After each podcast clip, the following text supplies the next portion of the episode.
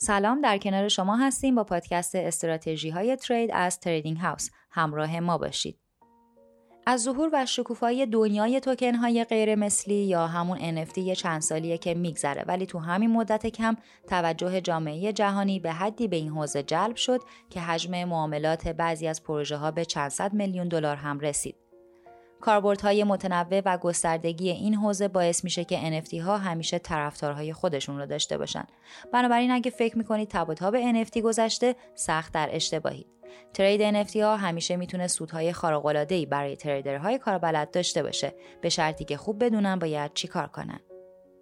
درسته که روند بازار هنوز نزولیه و کسی حوصله و انرژی شنیدن درباره بهترین استراتژی های ترید NFT رو نداره، ولی توجه داشته باشید که شکوه و عظمت بازار قطعاً در آینده نه چندان دور برمیگرده.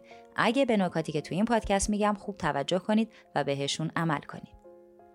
من تو این پادکست میخوام درباره این سه تا موضوع باهاتون صحبت کنم.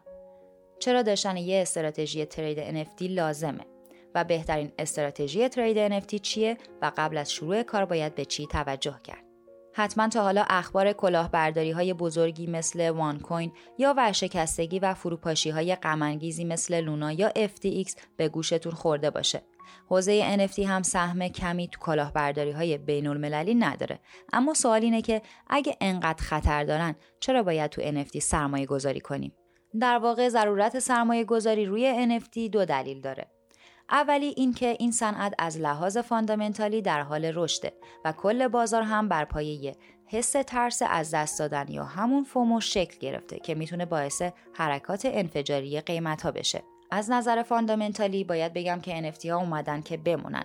درسته که حجم معاملات NFT ها از زمان اوج این بازار خیلی کم شده، ولی با این حال حجم معاملات NFT ها از زمان شروع رشد خیلی خوبی داشته. کاربرد NFT ها هم همواره در حال گسترشه و به خاطر ذات این تکنولوژی که به نحوی راهی برای اثبات مالکیت، میشه کاربردهای بیشماری رو براش متصور شد. فومو هم باعث میشه که مردم برای خرید حریص باشن و بازار NFT رو جایی برای کسب سودهای نجومی بدونن. بنابراین میشه انتظار داشت که با روند صعودی بعدی، جهش قیمت پروژه های NFT هم قابل توجه و بزرگ باشه. ممکنه شما فقط کلکسیون‌های معروف و بزرگ NFT رو بشناسید، ولی نمونه‌های زیادی از NFT هم وجود دارن که هنرمندان مستقل اونا رو خلق کردن و پتانسیل زیادی برای افزایش قیمت دارن.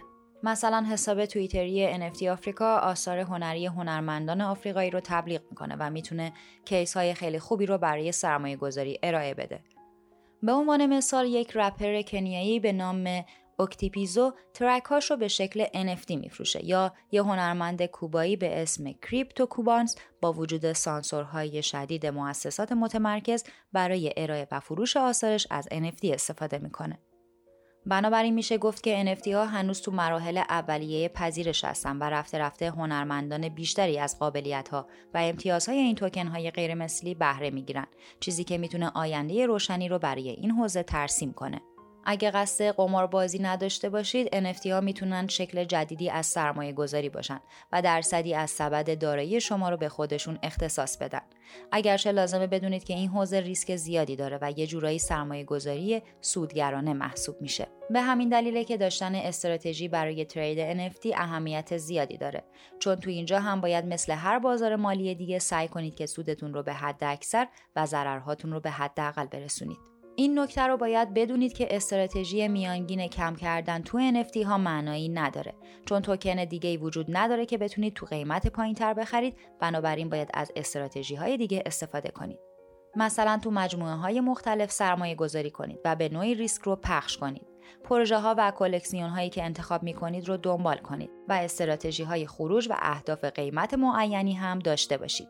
اگه تو این بازار استراتژی نداشته باشید، میتونید مطمئن باشید که تو زمان اشتباهی خرید و فروش میکنید و در نتیجه به سرمایه خودتون ضرر میرسونید. به طور کلی باید بگم که ارزش گذاری دارایی های کریپتویی سخته و سختی NFT ها از کوین های عادی هم بیشتره. البته بعضیا میگن که این توکن های غیر مثلی کلا ارزشی ندارن، ولی اینکه این ادعا واقعا درسته یا نه کاملا بستگی به نظر شخصی خود شما داره. با این حال چند نکته مهم وجود داره که قبل از سرمایه گذاری روی یک کلکسیون باید بهش توجه کنید. ارزش بازار به ارزش کل یک کلکسیون گفته میشه. البته ارزش NFT ها تو بازارهایی مثل OpenSea به کف قیمت هر کلکسیون گفته میشه و از اونجایی که ممکنه گاهی نقدینگی تو بازار نباشه، ارزش بازار بر این اساس کمی نقص داره. با این حال باید به این نکته توجه داشت. در واقع هرچه ارزش بازار یک کلکسیون NFT بیشتر باشه، یعنی اعتبار اون بیشتره. حجم معاملات هم شبیه به ارزش بازاره، به طوری که هرچی ارزش بازار یک کلکسیون بیشتر باشه، حجم معاملات اون هم بالا خواهد بود. شهرت تیم درست مثل پروژه های کریپتویی، شهرت و اعتبار سازنده های یک کلکسیون کمک خیلی زیادی به موفقیت اون کلکسیون میکنه. خرید از تیم ها و خالقان ناشناس میتونه باعث شه که به دام کلاهبردارها بیافتید. بنابراین توصیه میکنم که قبل از خرید یه NFT حتما درباره سازنده اون تحقیق کنید. کاربری تحقیق درباره این موضوع هم کمی سخته، چون خیلی از پروژه های NFT به وعده های خودشون عمل نمی کنن. با اینکه ارزیابی این مسئله سخته، ولی سعی کنید قبل از خرید به فکر نقشه راه بلند مدت، برنامه های تیم توسعه و به روز رسانی های پروژه باشید. تعداد هولدرهای واقعی یکی از مهمترین مسائل موقع سرمایه گذاری روی NFTه. بعضیا میگن اگه یه پروژه چند تا نهنگ داشته باشه که هیچ وقت نفروشن برای موفقیت کافیه، ولی بعضی دیگه میگن هرچه تعداد هولدرهای منحصر به فرد بیشتر باشه، یعنی اون کلکسیون و پروژه هوادارهای بیشتری داره و این مهمتره. به نظر من حقیقت اینه که یه پروژه هم به نهنگ نیاز داره و هم به هوادارهای زیاد.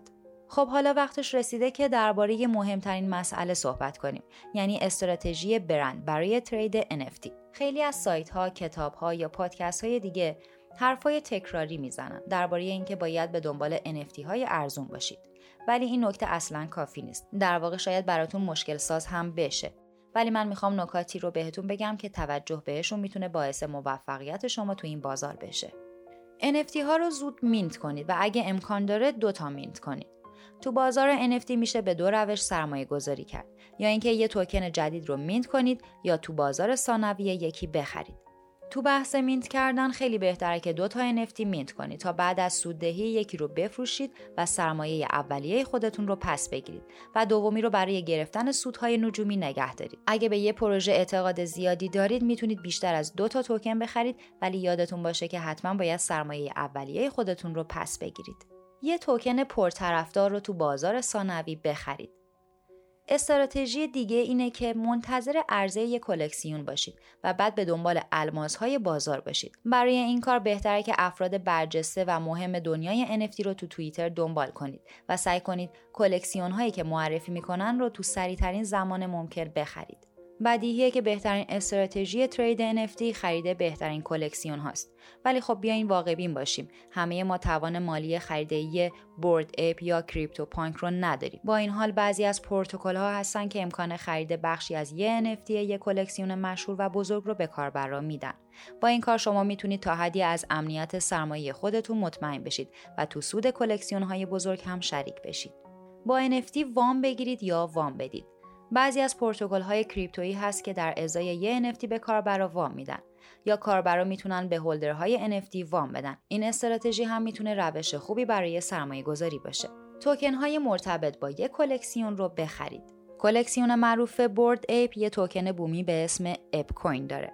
اگه توان خرید یه میمون کسل رو ندارید، میتونید به خرید توکن‌های بومی این اکوسیستم فکر کنید. قطعاً با پیشرفت پروژه و افزایش قیمت NFT های یک کلکسیون، توکن های اون هم افزایش قیمت رو تجربه خواهند کرد.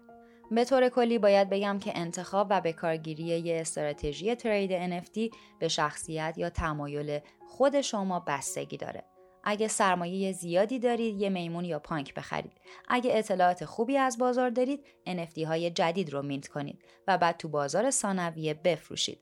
اگر هم میخواید غیر مستقیم تو این حوزه سرمایه گذاری کنید، میتونید توکن های مرتبط با هر کلکسیون رو بخرید.